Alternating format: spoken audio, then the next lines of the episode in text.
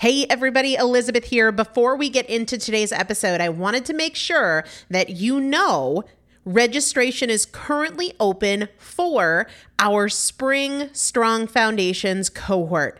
Strong Foundations is a five week strength building program brought to you by me and Morgan Bungers. Coach Morgan Bungers is one of the best, most effective strength training coaches in this country. He has worked with some of the most elite athletes in the world, and now he specializes working with people in their 40s, in their 50s, in their 60s who want everyday strength. And this is not about being able to push your suitcase into the overhead compartment on an airplane.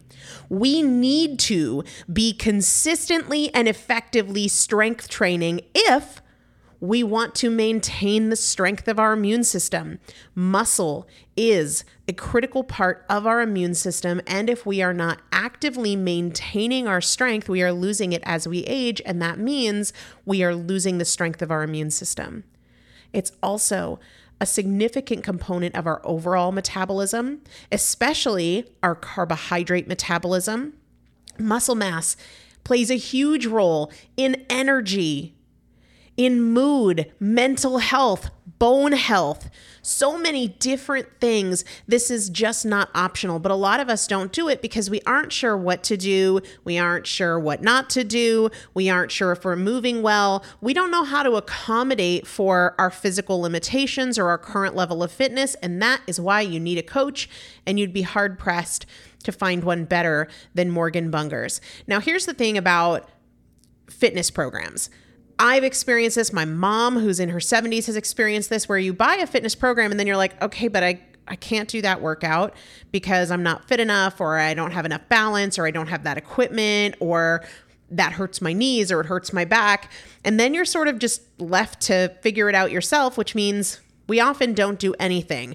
The great thing about Strong Foundations is that Morgan and I are part of it every single day, and you have an unlimited ability to ask us questions in a group setting or via direct message so that Morgan can help you scale for you, for whatever equipment you have, for the time that you have, for your fitness level, for your body and your physical limitations five weeks. There's two different tiers there's a beginner intermediate tier, there's an intermediate advanced tier. The testimonials that we have received from our previous clients will blow your mind. You can check them out and also register for your spot by going to primalpotential.com forward slash strong foundation. Primalpotential.com forward slash strong foundation. If you are an alum, if you have been through strong foundations before, I've already emailed you a renewal link with a special renewal rate. So please use that. If you don't see that email, let me know. For the rest of you, primalpotential.com forward slash strong foundation. We start on May 13th. So grab your spot now. You will have these workouts for life four workouts a week for five weeks, two different tiers. So you've got 40 workouts total. Plus, there is a five part series on your pelvic floor. That is an incredibly important part of your physical fitness, of your strength, of your core strength, of your overall health, of your ability to maintain functional mobility as you get older. We want you to be a part of this. You will not regret joining the Strong Foundations cohort. It is an incredible community everybody needs to be consistently and effectively strength training. And if you're not, it's probably because you don't know how to make it work for you. And it can be made to work for you, it needs to be made to work for you. Primalpotential.com forward slash strong foundation to register now. Let's get into the episode. This is Primal Potential, and I am your host, Elizabeth Benton. Primal potential is about you. Your ability to change is not defined by yesterday and doesn't need to wait until tomorrow. Your transformation is now. Let's get started. Hello, hello. Welcome back to the Primal Potential Podcast. I am Elizabeth Benton. Thanks so much for spending a little bit of your time with me. Today, I'm going to pull back the curtain a little bit in a way that I think will be fun and, more importantly, very helpful. So, to give a little context, I do these small group calls with some of the people in the 12 Weeks to Transformation. If you were around listening when we did our last 12 Weeks to Transformation launch, you heard the special bonus that if you registered by a certain time, you got a coaching call with me. Anyway, I have been having a lot of those coaching calls, and one of my strategies is that after each coaching call, I make some notes about the themes that came up.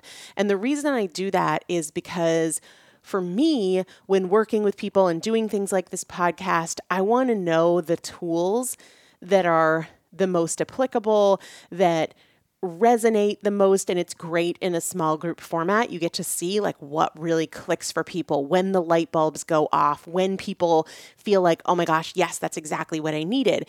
And there were i would say four or five things that came up over and over and over. Many of them came up on every call that i had and i thought it would be cool to review those with you. These top things that I am reminding my clients, these top tools that I am sharing with them. And it's not just on these coaching calls, these are things that come up on we not only do the small group video calls for for some of the people but every week for everybody we do a coaching call where I answer questions and these tools certainly come up again and again and again. The first one, we're just going to dive right in here because there's a lot to cover. The first one that comes up is very simply the topic of standards. And here's the way I like to think about this in a lot of areas of our lives, we have standards. For example, we're going to get to work on time, right? We have professional standards. Maybe we have a standard about the way we dress at work. And, and I'm not talking about a, a corporate enforced standard, your own standard, your own standard. Maybe, um, the way that you present yourself at work, the fact that you do your hair, you do your makeup. That was never personally a standard of mine. Uh, I'm more of a, of a messy bun kind of girl, but regardless, even when I worked in corporate, that was the case. We have standards. I, I would never be late for work. You know, that just was one of those things no matter how many times I hit snooze, I was always up in time to not be late for work. That was a standard of mine. We also have standards in our relationships with other people, whether it is about communication or it's about behavior. Like, I, I don't tolerate lying or cheating right? Those are just things that they're they're off the table. Those are standards that I set for my my romantic relationships with other people. We have standards in a lot of areas of our lives. Maybe as parents, we have standards about what we'll let our kids watch or what we won't let our kids watch, or, or screen time standards, or um, clothing standards, what our kids can wear and what, like, nope, you're not leaving the house in that. The helpful thing about standards is that they narrow the available options, right? Just to use the most recent example in terms of clothing standards for your kids, not everything is on the table, right? They know when they're going to leave the house that there's a smaller selection of options. They're not wearing things that defy the standards if that's something that you have a standard for. Or if they're watching TV, everything is not an option, which makes decision making a lot easier when there's a standard. However, a lot of us have no standards for our own behavior, especially when it comes to areas where we struggle, whether that is food or it's movement or it's spending or saving. And that means everything is always on the table, everything is an option. And while I think standards are important for things like your career and your professionalism and those kinds of things and parenting, there's no standard that is more important, that is more impactful than the standard that you have for yourself and the way you care for yourself and the way that you conduct yourself. But when I talk to people who struggle with food, usually everything is on the table. They don't have a personal standard. And that leaves so much wiggle room when it comes to choice. The problem with that is it's exhausting. When everything is an option, from binging eating everything that's not nailed down to an extremely restrictive diet, every day feels overwhelming. And this is why so many people obsess about food because they don't have a simple standard. So, one of my standards that is incredibly helpful for me is that I don't multitask while I'm eating. It's a simple standard. What that means is, and this is just mine personally, that I developed through experience and making mistakes. And my standard is that I don't eat while I'm watching TV. I don't eat while I'm on my phone or while I'm working. And the reason I noticed that I needed to make a change here, that I needed to implement a standard here, is because so many times I would be eating a meal or eating a snack while being on Instagram or watching TV. And then have you ever looked down and you notice that it's gone and you're like, I kind of feel like I missed out on it. I wasn't really paying attention and you wish you could get it back, do it over, have a little bit more to eat. I found that, well, physically, I was feeling really satisfied. Psychologically, I wasn't because I wasn't present for the meal. I also noticed that, you know, for example, if I'm watching a movie with Chris on a on a Friday and I think, "Oh, it'd be great to have some popcorn." Well, when I have this standard that I don't multitask, it's like, well, do I want to pause the movie, go into the kitchen, make the popcorn, eat the popcorn, come back and resume the movie? No, I don't. I don't want to go through that effort. It's not so much that I really want popcorn. It's not so much that I'm hungry. I just wanted to layer something on top of the activity I was already doing with watching a movie. And I'm not saying that should be or needs to be your standard. The beautiful thing about it is it simplifies things for me. It eliminates a recurrent problem that I had of eating and then not feeling satisfied because I wasn't paying attention. So that's one of my standards with food. I have a standard that I don't spend more than I make. So there's never a debate of like, well, I mean, I could put it on the Amex and pay it off next month. That's never an option because that is a simple standard that I have. You know, when we're doing renovations and it comes down to, well, we could add this and it would only be this much more and it would be easier and cheaper to do it now than to do it later.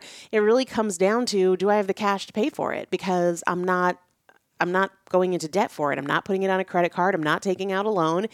That is a personal standard for me that makes decision making so much easier. So much easier.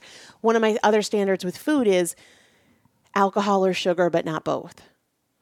And that streamlines so much decision making. It's not like when I go out or heck, even when I'm home, it's not that everything is on the table. It's just not. I've simplified it, I've streamlined it, and then I practice it over time.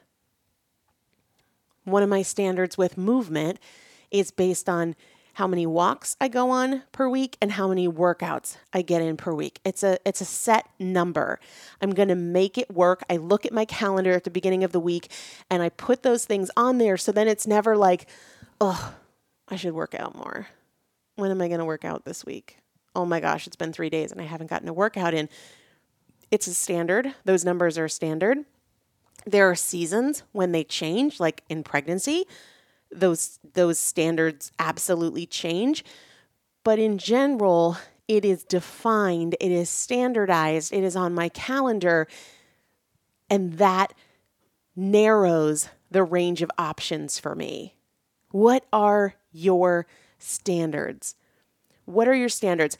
If you open yourself up to hit snooze 35 times in a morning and blow off your commitments and your workouts it's because there's not a standard there. And I'm not saying that's where you need to start with a standard, but I do think if you're struggling, you need to start somewhere. So I'm always talking to my clients about standards.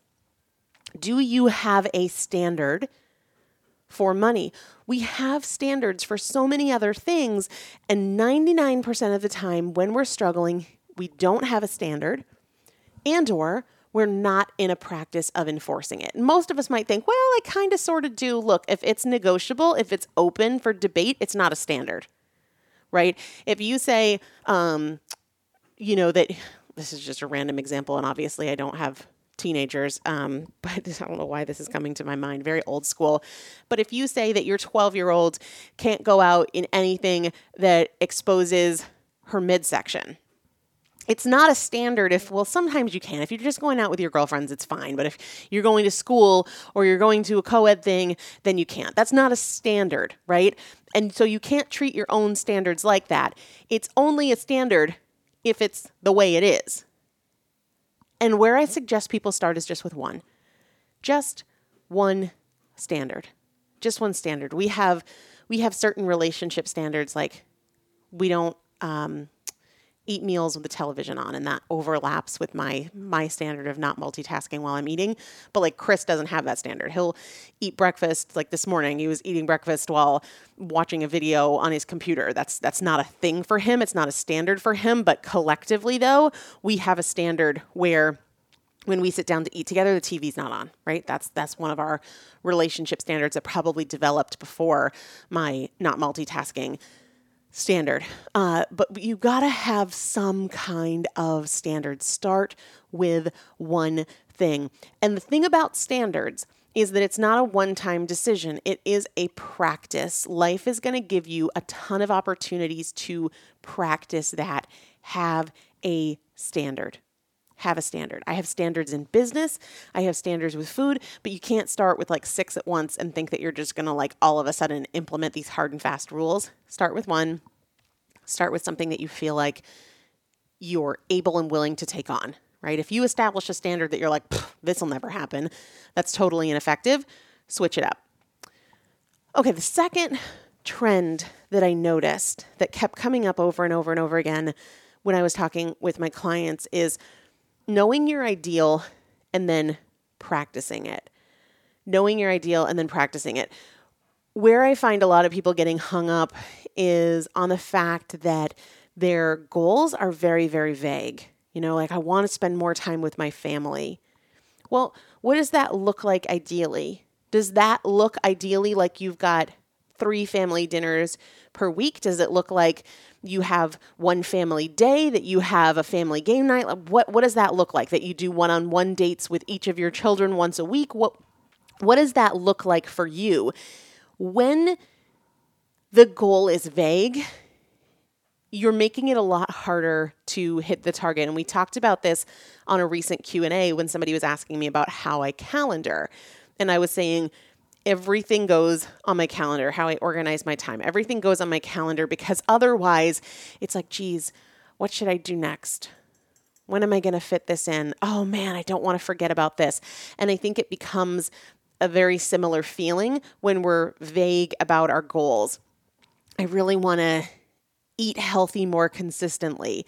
Then it comes down to, well, how do I start? Where do I start? What should I do? What should I not do? But if you know what your ideal is, then you can take action on it. So if you feel like I really want to spend more quality time as a family, what is the ideal? What does that look like? What parts of that can you implement this week? I do this a lot with food. I talk to so many people who beat themselves up when they indulge, and I think that's crazy unless your goal is to never ever indulge for the rest of your life. I have yet to meet that person. I'm sure they exist. I just haven't worked with them or they haven't declared that to me. But for me, my standard is not to never indulge. My standard is to indulge in a way that still makes me feel good, which usually means right now and this this shifts if you were to ask me 2 years from now it'll probably be different. If you were to ask me 2 years ago it would definitely would have been different. Once a week to once every 14 days right? So that doesn't mean that once a week is a free for all it means that once a week I might have a couple pieces of pizza, or once a week, I might have a cupcake. And that range is seven to 14 days. So sometimes it's once a week, sometimes it's every 10 days, sometimes it's once every other week. But that's that's the standard. I'm not going to for the standard of eating clean 100% of the time. That's not my ideal. Most people don't have clarity on what the ideal is, whether it's money and finances, whether it's family, whether it's marriage. You know, like I want to connect more with my partner. Okay, well, what's the ideal? A date night a week? Sex three times a week? What is that ideal for you? And then you have to practice it. Where this comes up most frequently in terms of context when I'm talking to my clients is food. Again, they have this dieting mindset where, quote, eating clean is what they're going for and everything else is wrong. Everything else is a screw up. And I'm like, well, but is your ideal to eat clean 100% of the time? I was talking to somebody who was saying that their weekends are really a stark departure from their weekdays. Weekdays are super consistent, they eat well, they feel good about their choices. Weekends, it's no hold barred. And they were saying, I really want the weekends to look like the weekdays. And I said, Is that your ideal? Is that your ideal? Well, no, I mean, I want to go out and enjoy drinks and have dessert and time to time. Okay, you've got to get really clear on what is the ideal. Maybe you indulge twice on the weekends. Maybe you indulge once. Maybe you indulge once a day. What is an improvement for you or what reflects the way you want it to be? I believe that one of the primary reasons people don't continue with their success when it comes to eating better or moving more regularly is because they're not doing it in a way that reflects their ideal. If your ideal is not to work out seven days a week, then it doesn't make sense for you to be working out seven days a week. If your ideal is not to eat chicken breast and broccoli for, you know, eight meals a week, then don't do that now. But in order to execute against this, you've got to get clear on what the ideal is for you and then practice it. If your ideal is to indulge once a week or once every couple of weeks, then you have not screwed up when you do that. It was not a mistake. It was not a problem. It's not something you have to compensate for. It's something that you should be practicing. The third tool that comes up very consistently in these conversations is the reality that you can convince yourself of anything.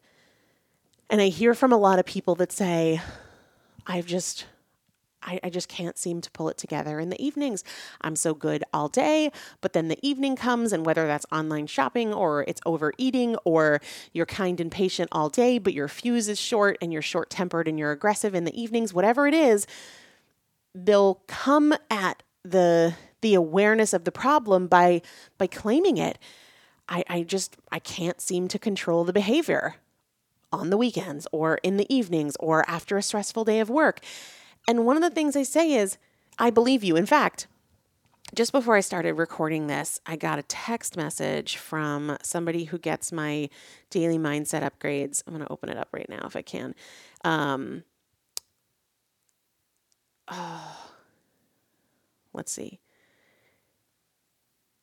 I don't even know if I can find it now. Um, Anyway, it basically said something along the lines of um, no matter what I do, I don't stay consistent and I always end up falling off the wagon or something like that. And my response was, I believe you. I believe you. You are actively convincing of your, yourself of that.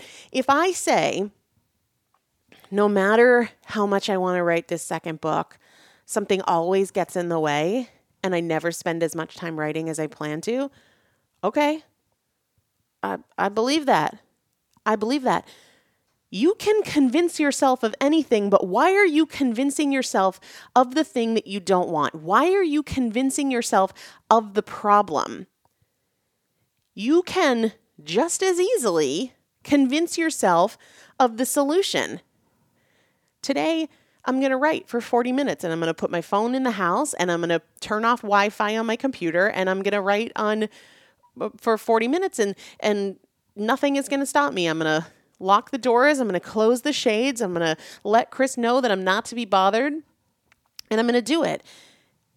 I can tell myself that and I can convince myself of that just as easily as I can convince myself there's just no time. I keep getting interrupted despite my best intentions and my desire to get this done. Like something always gets in the way. I believe you. I believe you either way. You are always able to convince yourself of anything. It's just that most people are convincing themselves of the problem.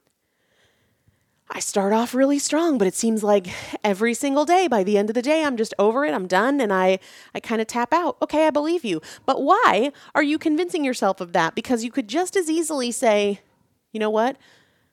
This afternoon, this evening, one improvement I'm able and willing to make is this. I can actually make this afternoon a little bit better by doing just this one thing."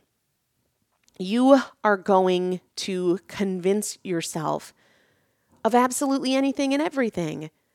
You know, you can convince yourself that your coworker, that your sister, that your spouse is inconsiderate.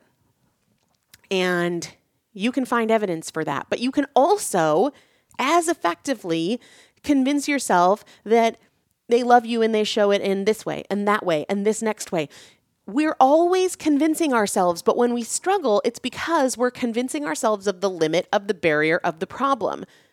So switch it, flip it. How can you convince yourself of something different? It can always be done. It's just that most of us aren't recognizing that that's exactly what we're doing when we express the problem. The other thing that keeps coming up is that with so many things in life, when we come upon a problem, we adjust and we do things differently. I noticed this with uh, our, our washing machine broke, and because for whatever COVID related reasons, getting somebody out here to repair it is like an act of Congress. Uh, people aren't available for months and months and months. And so we have been bringing our laundry to like a laundry service. And so Chris comes back with bags and bags of folded laundry. And the first three or four times, it seemed like we'd kind of, the bags that come back are clear. We'd kind of find the piece that we want, we'd tear the bag open, we'd pull it, and then like a week and a half later, we'd have four torn open bags in in various states of disarray, basically blocking the closet. When you find a recurrent problem in an area of your life, most of the time, we we switch and we do things differently. So we were like, okay, within 24 hours of the laundry getting back here, one of us needs to to put it away. Like, can we agree to that? Can we agree like, hey, I'm picking up the laundry. One of us is going to do this within 24 hours. Yes. We can do that. Yet in so many other areas of life of life we'll run into the same problem over and over and over again and do nothing to fix it but we'll just complain about it. For example, the one that comes up a ton is I eat really well every day, and then in the evening, the wheels fall off. In another area of your life, if it was like email seems to be coming through totally fine at work until about 2 p.m and then there's like an issue and no emails come through between 2 and 5 would you just go through work like that every day missing all of the emails between 2 and 5 no you you would be calling tech support. You'd be letting your boss know. You'd be like hey something's going on with the email here. We need to fix it. But with ourselves we will continue with a pattern that is broken that is flawed that is not working for decades and not fix it so, you gotta ask yourself, well, what's something I could do to fix it? I think a lot of the times people don't fix things because they're not quite sure what the fix would be. But the same thing is true when the emails aren't coming through. Like you, you don't know how to fix it. But you start asking, you start trying. Is it something with the server? Is it slowing down? Do I need to restart my computer? What if I close my email provider and I open back up? Does everything come flooding back in? We'll try things in other areas of our lives, and yet we'll struggle with the same problem when it's personal or when there's payoff in some way. And I think this is really where a lot of the truth resides. To use that example of like, I eat clean every day, but come evening, the wheels fall off. I think a big part of the reason people don't fix it is because there's payoff when they're overeating or overindulging, like they're getting something from it. They're getting some satisfaction from it. But what they're often getting more of is frustration and disappointment and hold back and all of these other things. If there is a problem, let's stop focusing on how we feel about the problem and let's start focusing on what we can do to participate in the solution. And I wrote about this for at least a full chapter, probably more than that, in Chasing Cupcakes. If you haven't read that, or if you just need to revisit the part about customer service as an inside job and being a creative, energetic problem solver, this would be a great time to do that. You would not just tolerate the same problem every single day without doing anything to fix it or try to get help to fix it in your work or with your child. You wouldn't have a kid come home with a failing math test week after week after week after week, day after day after day, you know, getting failing grades on their homework. You'd be like, can we potentially get a tutor? Can he get a, extra help from school? Is there some extra work he can bring home to practice these skills? We've got to do that with ourselves. Are you being a creative, energetic problem solver? And again, if you have to revisit this part of chasing cupcakes, please do because this tool is transformative in every area of your life. In every area of your life. And then the last one that I want to touch on today is that sometimes we have to tell ourselves to grow up, to think better, to ditch the drama.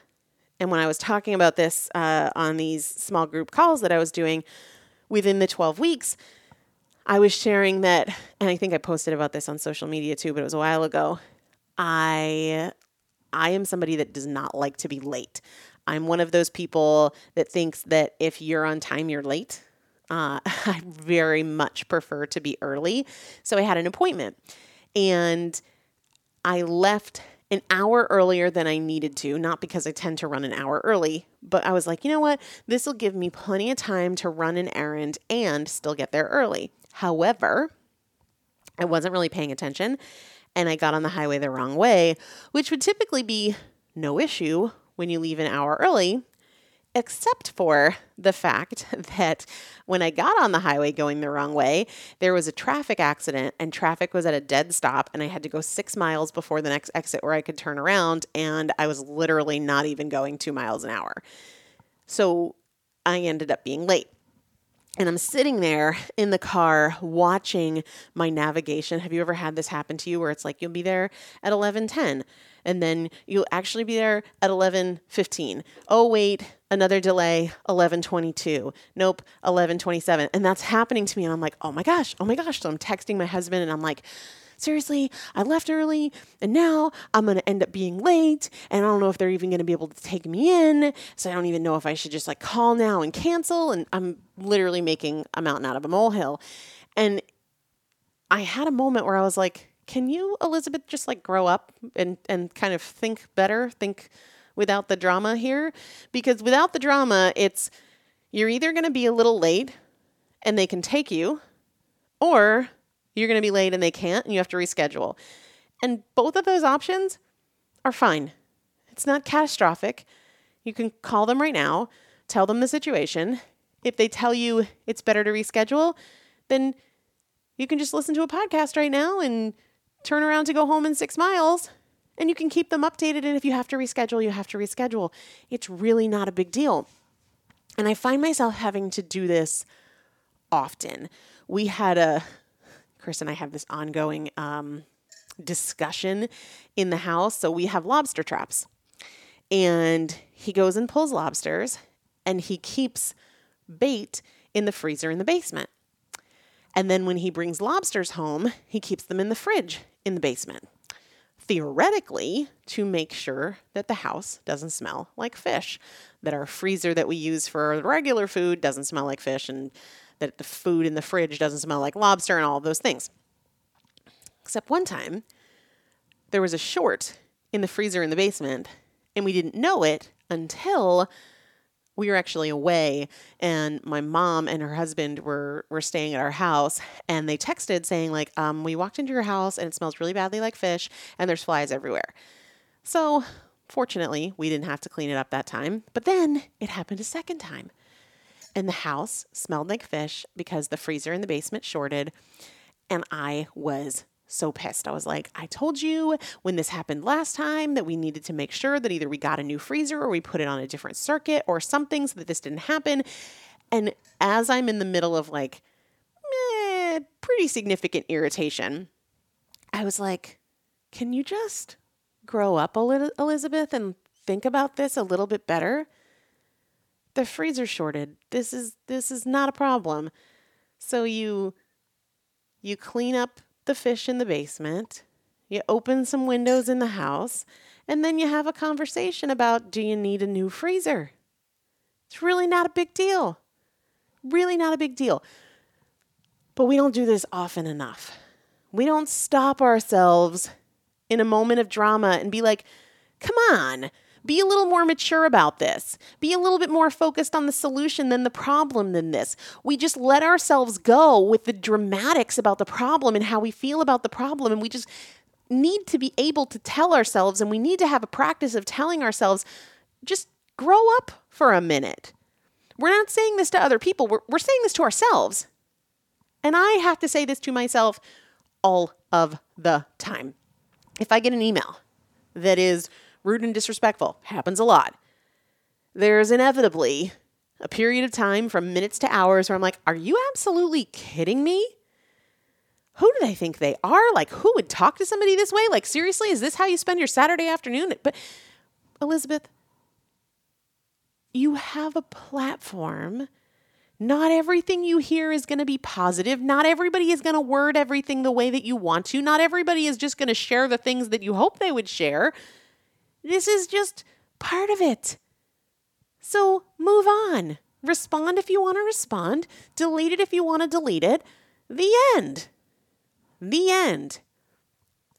We all can benefit from very simply saying to ourselves, Can you stop for a second? Can you grow up for a minute? Can you practice being a little bit more seasoned and mature? Can you eliminate the drama?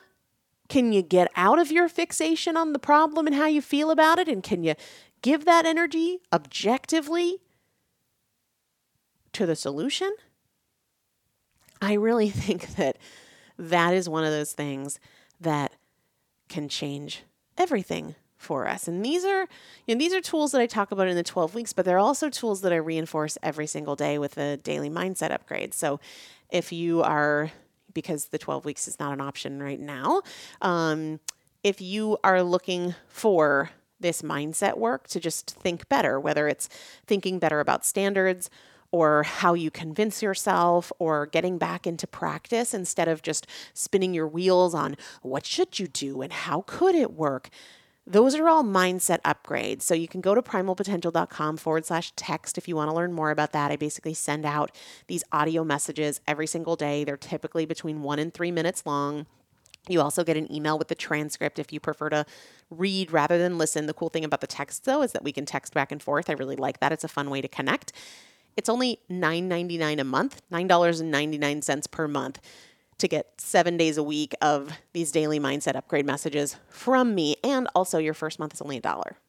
Seriously, which is bananas, bonkers, but that is what it is. So, primalpotential.com forward slash text if you want to learn more about that. But hopefully, these tools have helped you. I'd love to know which one landed with you the most. Which of these things do you think you'll really emphasize most? Is it the standards? Is it getting really clear on your ideal and practicing it? Is it being more mindful of how you are convincing yourself? Is it looking at things that don't work and becoming a creative, energetic problem solver instead of just tripping over the same thing over and over and over again? Or is it the need to be like, okay, stop, grow up, think better, practice being seasoned and mature in your response here, and ditch the drama? I hope you guys have an amazing day. I really hope that you let me know which of these you're going to focus on, and I'll chat with you very soon. Thanks so much for listening to the Primal Potential podcast, where our goal is not to help you learn, our goal is to help you change. This is a year of action. Take something you learned from this episode and put it into action in your life today. To learn more about working more closely with me and the Primal Potential team, please visit primalpotential.com forward slash transform.